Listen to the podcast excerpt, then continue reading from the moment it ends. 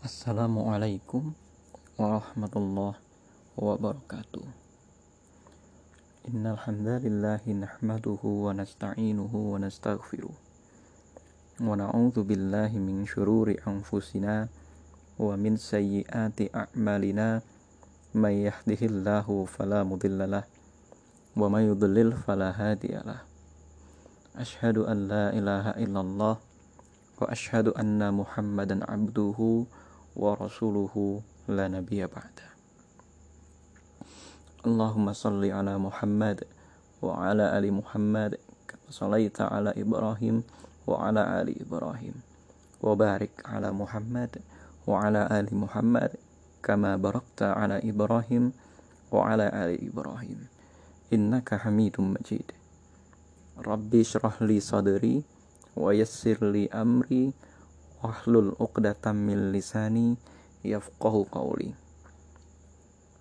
rekan-rekan sekalian kita kembali kepada episode reguler dari podcast ngaji budaya yang pada kesempatan kali ini kita sudah sampai di kisah perang Ahzab atau perang Khandaq.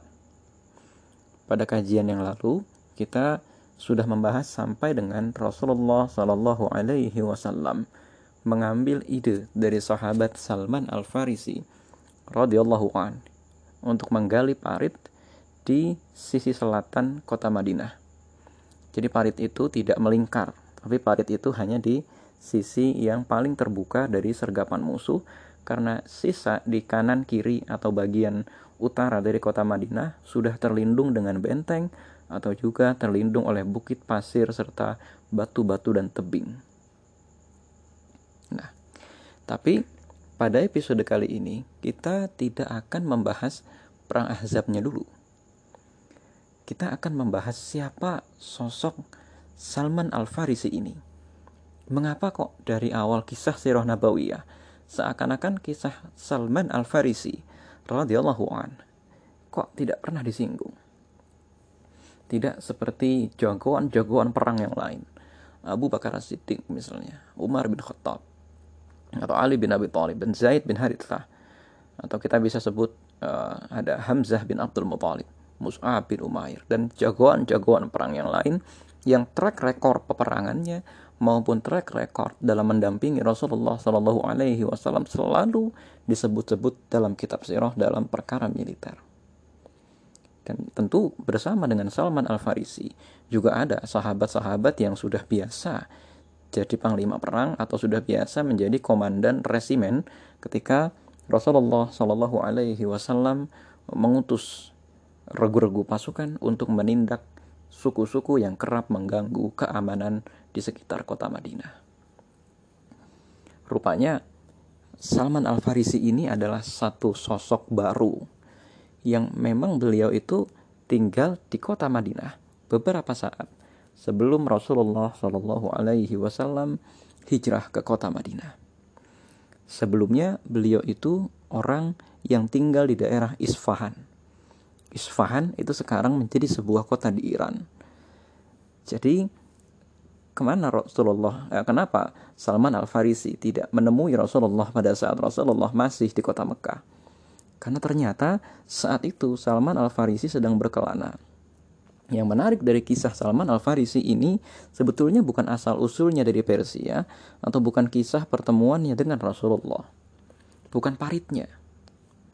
Tapi ternyata yang menarik dari Salman Al-Farisi ini adalah betapa Salman Al-Farisi itu tetap bisa istiqomah dalam proses pencariannya, mencari ilmu dalam proses pencariannya kepada Allah Subhanahu wa taala. Siapa sih Salman ini? Dalam kitab-kitab sirah yang muktabar, ya terutama dalam sebuah hadis yang diriwayatkan uh, oleh Tabaqat Ibnu Sa'ad atau juga diriwayatkan oleh Imam Ahmad. Rupanya Salman Al-Farisi ini dulu adalah seorang penyembah api. Dia adalah seorang uh, petinggi agama Majusi Sedangkan ayahnya, ya, ayahnya Salman Al Farisi ini adalah seorang pemimpin lokal daerah tersebut. Jadi pada dasarnya Salman itu bangsawan Persia. Yang namanya bangsawan Persia itu pasti akalnya cerdas. Sebagaimana kalau kita lihat di zaman sekarang, kan Persia itu negara yang sudah mapan. Dia punya sistem. Setiap negara sudah punya sistem yang mapan. Maka otomatis seseorang yang sudah terbiasa memimpin sistem atau seseorang yang lahir dari keluarga yang memimpin sistem itu akan terwariskan hal-hal yang bisa memberikan dia privilege untuk bisa mengendalikan sistem itu di kemudian hari. Maka dengan ini wajar Salman Al-Farisi menjadi mengetahui strategi perang, mengetahui kebiasaan-kebiasaan bertahan. Karena pada dasarnya Salman ini bukan orang biasa di Persia dulunya. Salman ini adalah seorang bangsawan. Meskipun level bangsawannya tidak terlalu tinggi lah ya kurang lebih dia ini ya petinggi saja, anak petinggi. Mungkin kalau di masa kita sekarang dia ini levelnya anak wali kota atau levelnya mungkin anak gubernur, mungkin seperti itu levelnya. Tapi beliau ini cukup terkenal ya, cukup dimuliakan oleh kaumnya karena apa? Beliau diberikan tugas untuk menjaga api yang dinyatakan sebagai perwujudan Tuhan oleh agama Majusi saat itu sehingga Salman Al-Farisi ini terhitung orang yang sangat memahami budaya Persia. Sangat memahami. Nah, suatu ketika uh, ayah dari Salman Al-Farisi itu punya uzur, punya halangan sehingga tidak bisa mengontrol sawah dan ladang. Akhirnya Salman Al-Farisi diperintah oleh ayahnya untuk mengontrol sawah dan ladang. Dan Salman pun meninggalkan api pemujaannya. Rupanya Salman terkaget-kaget. Di sekitar sawah dan ladang, tempat dia mengawasi uh, hasil pertanian dari bangsanya pada saat itu, dia menjumpai ada satu tempat beribadah yang lain dengan tempat beribadah dia. Tempat beribadah kok ini sunyi, sepi, syahdu, khidmat, nggak ada api di sana. Maka Salman pun bertanya, ini agama apa? Uh, kalian uh, ibadah dengan cara apa ini? karena Salman betul-betul nggak tahu jadi ya, sebagaimana kalau kita itu kan banyak anak-anak pondok gitu ya atau banyak calon-calon ulama muda yang sama sekali tidak pernah bersentuhan dengan budaya atau bersentuhan dengan uh, agama lain. Begitu juga dengan Salman. Dia senantiasa dijaga oleh ayahnya sehingga dia tidak pernah mengetahui ada agama semacam itu. Ternyata dijawab yang inti dari jawabannya adalah ini agamanya Nabi Isa. Ini agamanya Nabi Isa. Apakah ini agama Kristen? Saya tidak mendapatkan petunjuk itu. Jadi situasi agama Kristen kira-kira di tahun 600 Masehi. Ini kan kejadiannya tahun 600 Masehi. Berbeda dengan situasi agama Kristen di masa sekarang. Agama Kristen di masa sekarang itu paling terbagi menjadi empat besar. Advent, eh, Protestan, Katolik, dan Ortodok. Atau paling Jesuit, ditambah lagi Jesuit. Nah, kalau di saat itu itu agama Kristen ada satu pecahan besar yang Kristen ini ternyata monoteis. La ilaha illallah wa Isa Rasulullah. Nah, agama Kristen ini gitu ya, itu terutama dikembangkan oleh uh, uskup Nestorian. Uskup Nestorian ini adalah satu uskup yang monoteis. Nah, melalui beberapa kali pertemuan besar antara para raja Kristen dan juga para pendeta-pendeta Kristen, akhirnya ditetapkanlah ya ada konsili di Nice dan konsili di Salcedon akhirnya ditetapkanlah bahwa salah satunya agama Kristen yang hanya menyembah Allah Subhanahu wa taala sebagai agama Kristen yang sesat dan pengikut-pengikutnya wajib dibunuh. Jadi ada dua kali. Pertama konsili, ya kita sebut konsili kalau di kita mungkin bahasanya muktamar. Ya, konsili di Chalcedon dan yang kedua konsili di Nice. Yang konsili di Chalcedon hanya memutuskan agama Kristen yang sesat sementara agama di apa di Nice itu memutuskan agama Kristen itu e, memilih mana Injil yang mereka anggap paling benar dan memutuskan ketuhanan Yesus. Tapi ini sejarah yang panjang dan itu bukan domain kita. Intinya kita hanya membahas latar belakang sejarah dari mengapa Salman itu agamanya bukan Kristen dulunya. Jadi Salman itu agamanya ya agama Nabi Isa karena masih ada sedikit sekali pemeluk agama Nabi Isa. Nah pertanyaan saya adalah kalau begitu, emang ada nggak di negeri yang lain orang-orang yang juga memeluk agama Nabi Isa? Ada, nah, tapi nanti akan saya ceritakan. Nah Alkisah kemudian Salman e, bertanya, dari mana asal agama ini? Kepada orang-orang yang ada di uh, tempat peribadatan tersebut atau kita sebut saja gereja biar gampang meskipun gereja sendiri itu tidak ada pada zaman itu karena gereja itu istilah baru ya church itu adalah istilah baru yang berasal dari Eropa. Nah orang-orang itu menjawab agama ini asalnya dari Syam. Nah, Syam. Jadi pada saat itu Syam itu memang pusatnya orang-orang Kristen Kristen apa pun itu.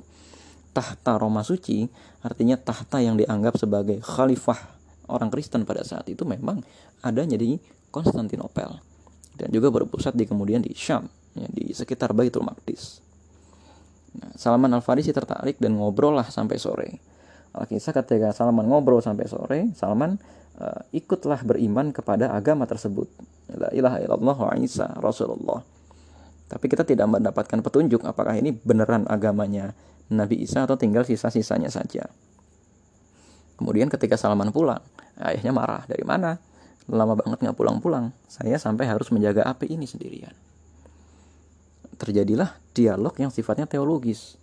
Ayah, saya menemukan satu agama baru ini.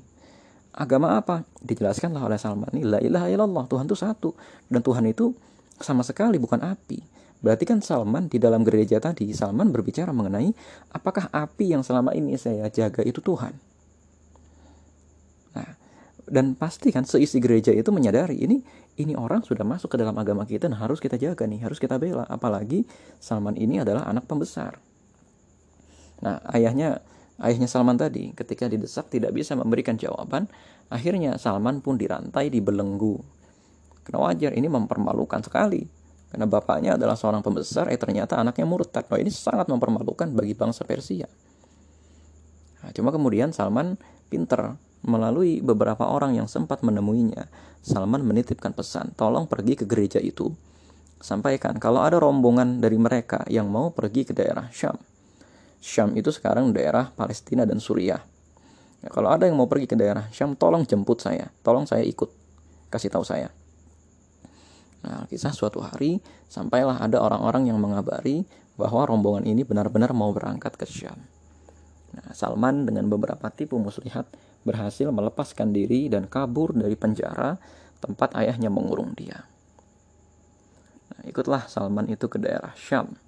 Sesampainya di daerah Syam, Salman bertanya, siapa di antara kalian yang ilmunya paling kuat atau yang dalam tanda kutip ilmunya itu paling besar sehingga saya bisa berguru kepada dia diberitahukanlah seorang pendeta.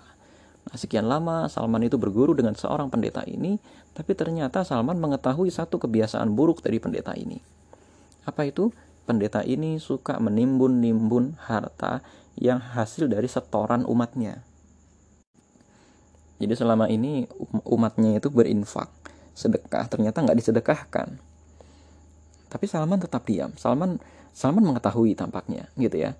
Dari cerita ini kayaknya Salman mengetahui ajaran agama itu pasti mengajarkan yang baik-baik. Tapi perkara ketika ada tokoh agamanya yang tidak baik, apakah kemudian itu menjadi salah agamanya? Maka Salman tidak meninggalkan agama ini. Nah, inilah yang kemudian menjadi menarik sekali dikisahkan untuk kita semua. Coba bayangkan kalau kita sekarang menjadi murid seorang ulama. Lalu kemudian ulama ini kita tahu punya kebiasaan buruk. Misal dia melakukan pelecehan seksual atau misal dia melakukan penggelapan-penggelapan dana atau misalnya dia punya kebiasaan-kebiasaan yang tidak lazim yang tidak layak dilakukan oleh seorang ulama apakah kita akan meninggalkan dia? Ya barangkali kalau kita zaman sekarang bukan cuma meninggalkan akan tetapi kita gagal memisahkan ini syariat agama ini perbuatan dia.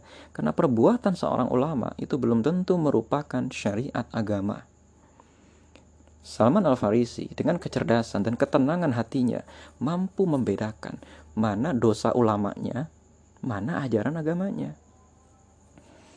Orang-orang semacam ini memang diberikan sakinah ketika memeluk agama oleh Allah Subhanahu wa taala. Jarang di antara kita yang diberikan rasa ketenangan atau sakinah seperti ini. Salman ketika memeluk agama baru ini, yang ini bukan Islam juga namanya. Ya, ini sebut saja agama Isa ketika Salman memeluk agama Isa ini, Salman ternyata mendapatkan sakinah atau ketenangan dari Allah Subhanahu wa taala sehingga dia berhasil membedakan ini kejahatan dari ulama yang ini ajaran agama itu dua hal yang berbeda. maka kejahatan yang dilakukan oleh ulama tidak menjadikan dalil bagi saya untuk meninggalkan syariat agama ini. Karena memang sejak awal Salman Al-Farisi itu kan diskursus, diskusi dengan dirinya sendiri. Mengapa saya meninggalkan penyembahan api dan saya menyembah Allah Subhanahu wa taala? Mengapa saya meninggalkan Persia yang besar dan megah, tapi saya mencari satu agama yang menjadi minoritas di negara Persia? Ini minoritas. Dan apa yang dilakukan Salman itu bukan main-main. Dia desersi dari negara paling besar di dunia pada saat itu menuju negara yang menjadi musuhnya. Karena Persia dengan Romawi itu musuhan. Kalau mau kita ingat ya, ini kan kejadiannya berarti kira-kira pada saat Rasulullah Shallallahu Alaihi Wasallam sudah menjadi rasul, tapi belum ketemu dengan Salman. Kita lihat ada surat Rum, Ghulibatir Rum dan lain sebagainya. Ini ceritanya apa? Ceritanya Romawi dengan Persia terlibat perang besar. Otomatis orang Persia yang pergi ke Romawi akan dianggap sebagai mata-mata atau dan lain sebagainya. Maka keputusan Salman untuk meninggalkan agama Majusi lalu meninggalkan tanah airnya, ini keputusan yang luar biasa yang sudah dia pikirkan masak-masak dia adalah seorang yang tuntas dan matang dengan itu semua. Yang dia cari bukan tokoh agama. Yang dia cari adalah kebenaran. Ketika seseorang sudah mencari kebenaran dan menemukan kebenaran itu, lalu Allah menanamkan sakinah dalam hatinya. Meskipun ulamanya berbuat salah, tapi dia bisa membedakan. Ini agama saya, yang ini kesalahan pemeluk agama saya. Dari sini, ya rekan-rekan sekalian, ketika si ulama ini meninggal, si pastor ini meninggal. Salman Al-Farisi kemudian memberitahukan kepada masyarakat. Sebelum pastor ini dikubur, izinkan saya berbicara. Sesuatu yang hanya saya ketahui karena saya muridnya. Pastor ini atau ulama ini itu menimbun harta sampai tujuh tempayan besar di rumahnya di gereja ini. Umat nggak percaya, ah masa iya? Ya, ini saya tunjukin jalannya, nih ke sini akhirnya itu semua terbongkar dan si pastor tadi ya jenazah pendeta tadi nggak jadi dimakamkan jenazah si pendeta tadi digantung dalam sebuah kayu salib dan kemudian dilempar dengan batu tidak dikuburkan. Nah, akhirnya uh, masyarakat pada saat itu mengangkat lagi satu orang guru yang rupanya guru ini suci dan bersih. Orang ini orang paling pintar. Dan Salman Al Farisi pun berguru lagi kepada orang ini di Syam. Sampai suatu ketika ketika guru ini mau meninggal, Salman bertanya, Wahai guruku, engkau sudah mau meninggal nih kayaknya. Uh, sedangkan siapa lagi yang ajaran agamanya sama denganmu? Saya nggak mungkin tinggal di sini aja karena saya merasa pencarian saya belum tuntas lah, bahasanya begitu. Nah, kemudian Salman diberitahu, ada satu orang lagi uh, selain saya yang dia itu tinggalnya di Mosul Mosul itu sebuah tempat di Irak ya tapi itu masih dekat dengan Syam jadi jauh sekali uh, antara Mosul dengan Syam itu mungkin kira-kira jaraknya dua hari atau tiga hari perjalanan saat itu. Karena jauh sekali memang jaraknya. Itu saking sulitnya menemukan pendeta yang satu aliran dengan dia. Nah kenapa pada saat itu uh, Salman Al Farisi tidak ke sekadar pendeta? Karena ternyata memang tidak semua pendeta itu bertauhid. Maka kita bisa mengambil kesimpulan ini Kristennya bukan Kristen sembarangan. Karena Kristen mayoritas yang ada di negeri Romawi pada saat itu itu Trinitas. Sedangkan Kristen yang uh, Salman cari bukan Kristen Trinitas. Akhirnya Salman pun pergi ke Mosul dan berguru selama beberapa waktu. Kemudian ketika gurunya meninggal, uh, ketika gurunya meninggal, Salman bertanya lagi kepada gurunya itu, guru sebelum akhir hayatmu ini uh, siapa lagi orang yang punya ilmu seperti engkau yang kau rekomendasikan aku nah akhirnya kata Salman kata gurunya itu pergilah ke daerah uh, Nasibin. Nah, Nasibin. Nasibin itu nama sebuah tempat dekat situ juga. Akhirnya Salman berangkat ke Nasibin. Di Nasibin Salman sempat berguru dengan seorang akan tetapi ternyata orang ini pun gak lama kemudian menemui akhir hayatnya. Nah, terjadi seperti yang pertama tadi, Salman nanya lagi, ke mana lagi?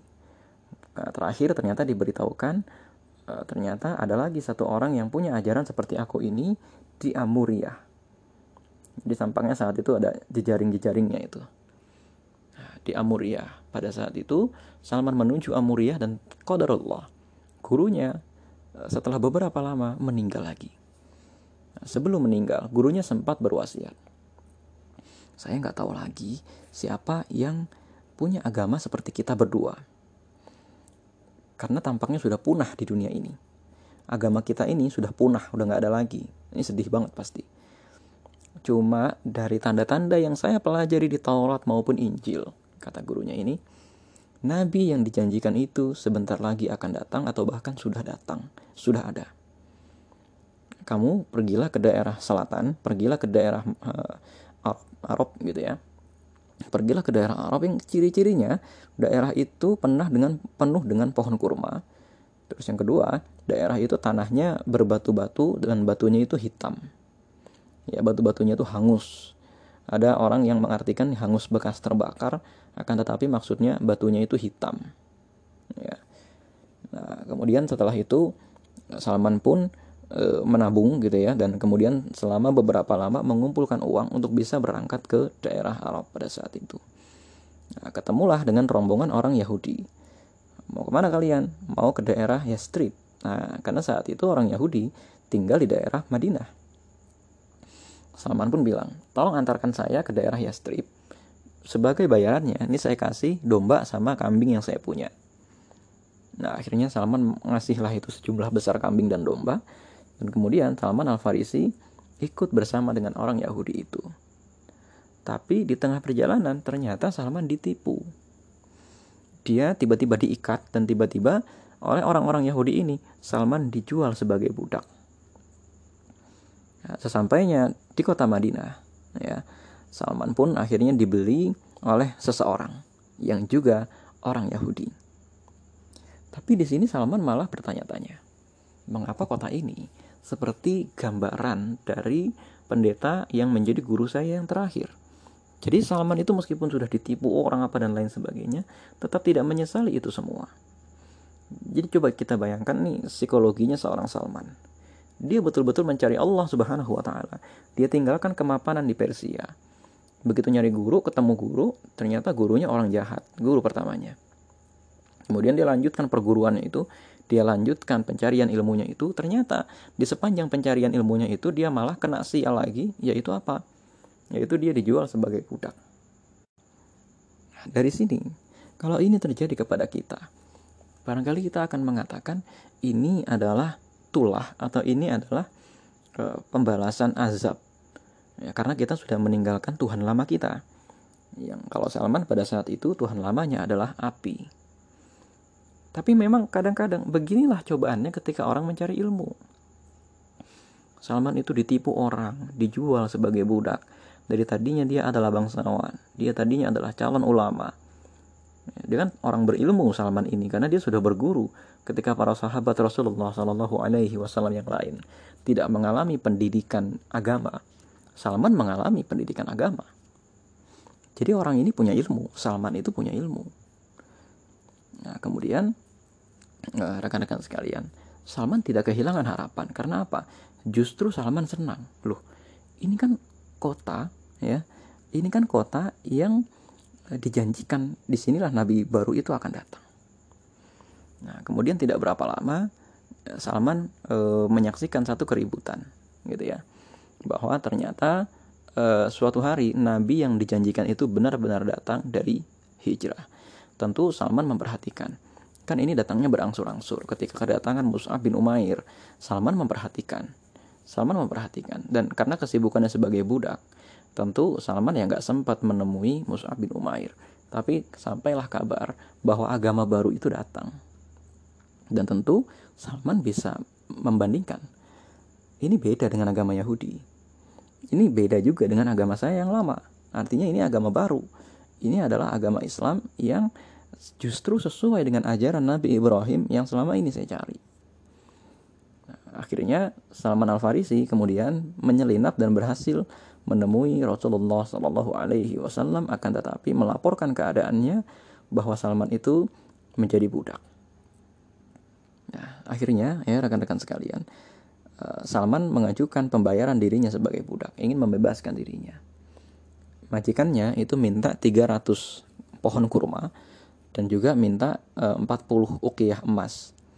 40 ukiyah itu ya kira-kira sebetar telur ayam ya. Emas sebesar telur ayam sebagai bayarannya Salman. Dan itu cukup mahal gitu ya. 300 pohon kurma itu cukup mahal cukup banyak gitu ya.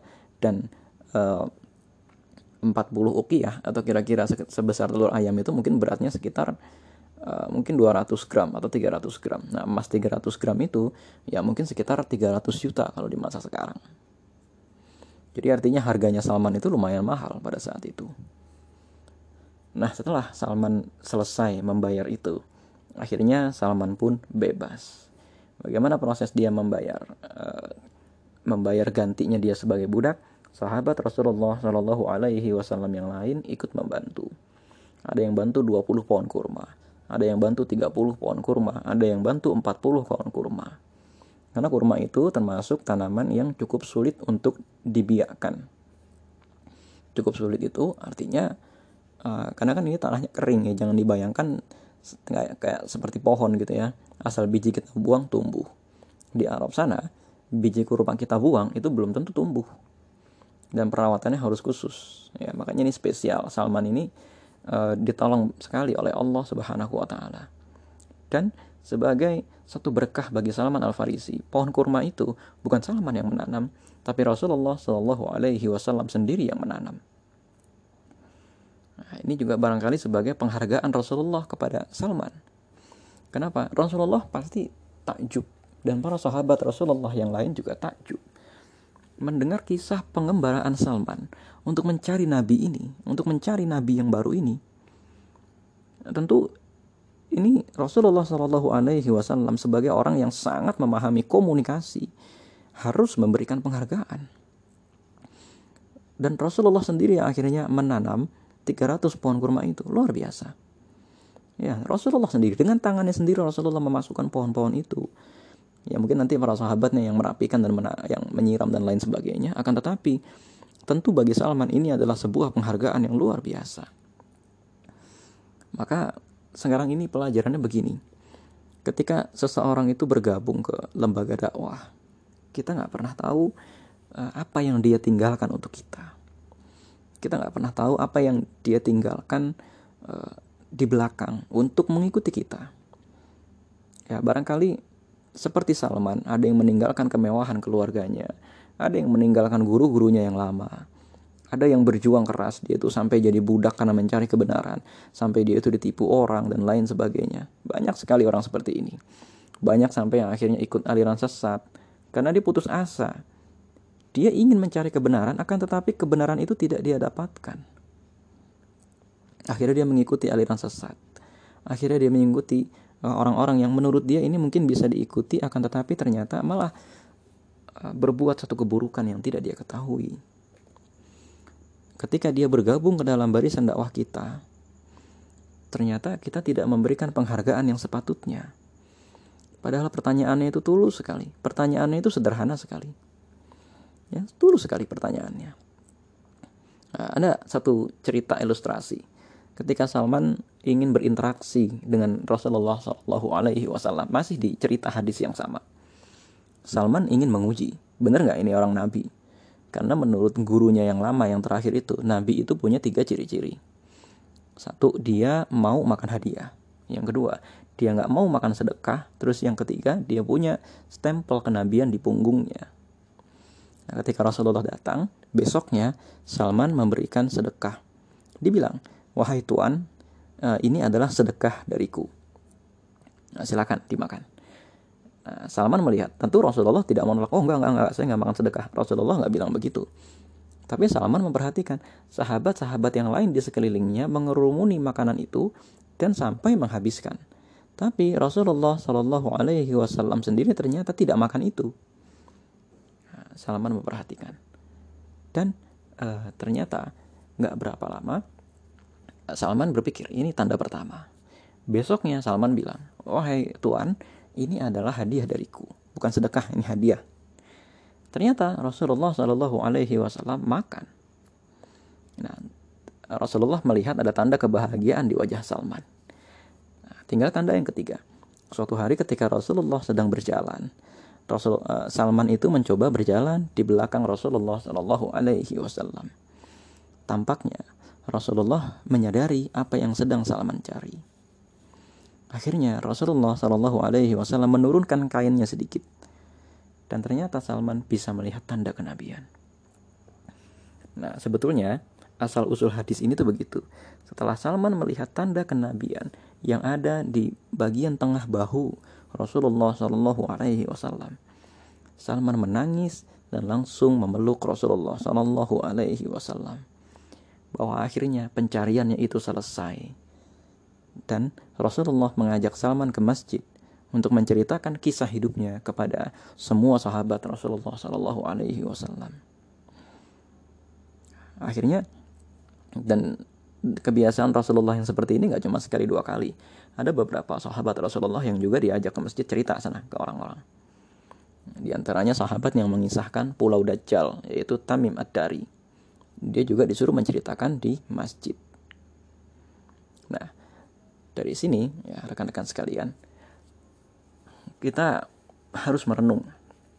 Pelajaran dari kisah Salman Al-Farisi ini begitu luar biasa Gak banyak orang yang akhirnya bisa survive, yang bisa uh, bertahan dari segala pencarian rohaninya. Tentu dia haus sekali. Ternyata dia menemukan organisasi yang salah, atau dia ternyata menemukan organisasi yang akhirnya hancur, tapi dia tahu ini organisasi yang benar. Tapi organisasi ini gak ada penerus, bubar. Dan hatinya tetap haus, dan suatu ketika orang ini menemukan kita. Nah, ternyata kita tidak menyambutnya dengan cara yang sepantasnya. Akhirnya apa yang terjadi? Mungkin orang ini akhirnya menyerah karena kita nggak pernah tahu perjuangan apa yang dia lakukan untuk menemui kita. Salman meninggalkan kemewahan negara Persia. Salman ditipu orang, ya, sampai akhirnya menemukan ulama yang jahat. Salman sampai diperbudak. Tapi itu semua tidak mengurangi uh, tekadnya sama sekali untuk menemukan sang nabi. Dan akhirnya ketika benar-benar ketemu dengan sang nabi, Rasulullah Shallallahu Alaihi Wasallam sangat menghargai Salman, sangat menghargai Salman. Nah, kemudian aplikasinya ya, barulah nanti pada saat perang Ahzab, Salman Al Farisi memiliki kedudukan yang sama dengan para sahabat Rasulullah Shallallahu Alaihi Wasallam yang lain untuk memberikan usulnya bahwa e, kalau kita sedang dikepung seperti ini bangsa saya dulu biasa menciptakan parit. Nah, coba kita lihat. Bayangkan Salman dengan segala berdarah-darahnya. Ya, ketika sudah memeluk agama Islam sekalipun, dia itu tetap aja menyadari kan, waduh, ini ada perang Badar, ada perang Uhud, ya dan lain-lain sebagainya. Dan tentu ya kita nggak tahu tuannya Salman itu siapa. Nah, akan tetapi kan kemudian kita tahu ya sebagian besar kaum Yahudi akhirnya nanti diusir. Barangkali salah satu yang diusir itu juga termasuk kaumnya atau termasuk juga mantan majikan dari Salman Al Farisi. Kan kita nggak tahu. Ya, akan tetapi kemudian dari sini kita tahu bahwa Salman Al Farisi itu mencari kebahagiaan yang datangnya dari Allah. Ketika dia memeluk agama ini, dia kira aman-aman aja. Ternyata enggak. Dia lihat ada peristiwa perang Badar dia lihat Rasulullah Shallallahu Alaihi Wasallam bahkan terluka ketika perang Uhud. Dia lihat ketika Rasulullah Shallallahu Alaihi Wasallam eh, terkena muslihat musuh sehingga ratusan orang tewas atau 70 orang tewas pada saat peristiwa Bi'ru Ma'unah dan Talaga Raji. Dilihatnya uh, kaum Quraisy sekarang mengumpulkan pasukan yang besar sekali.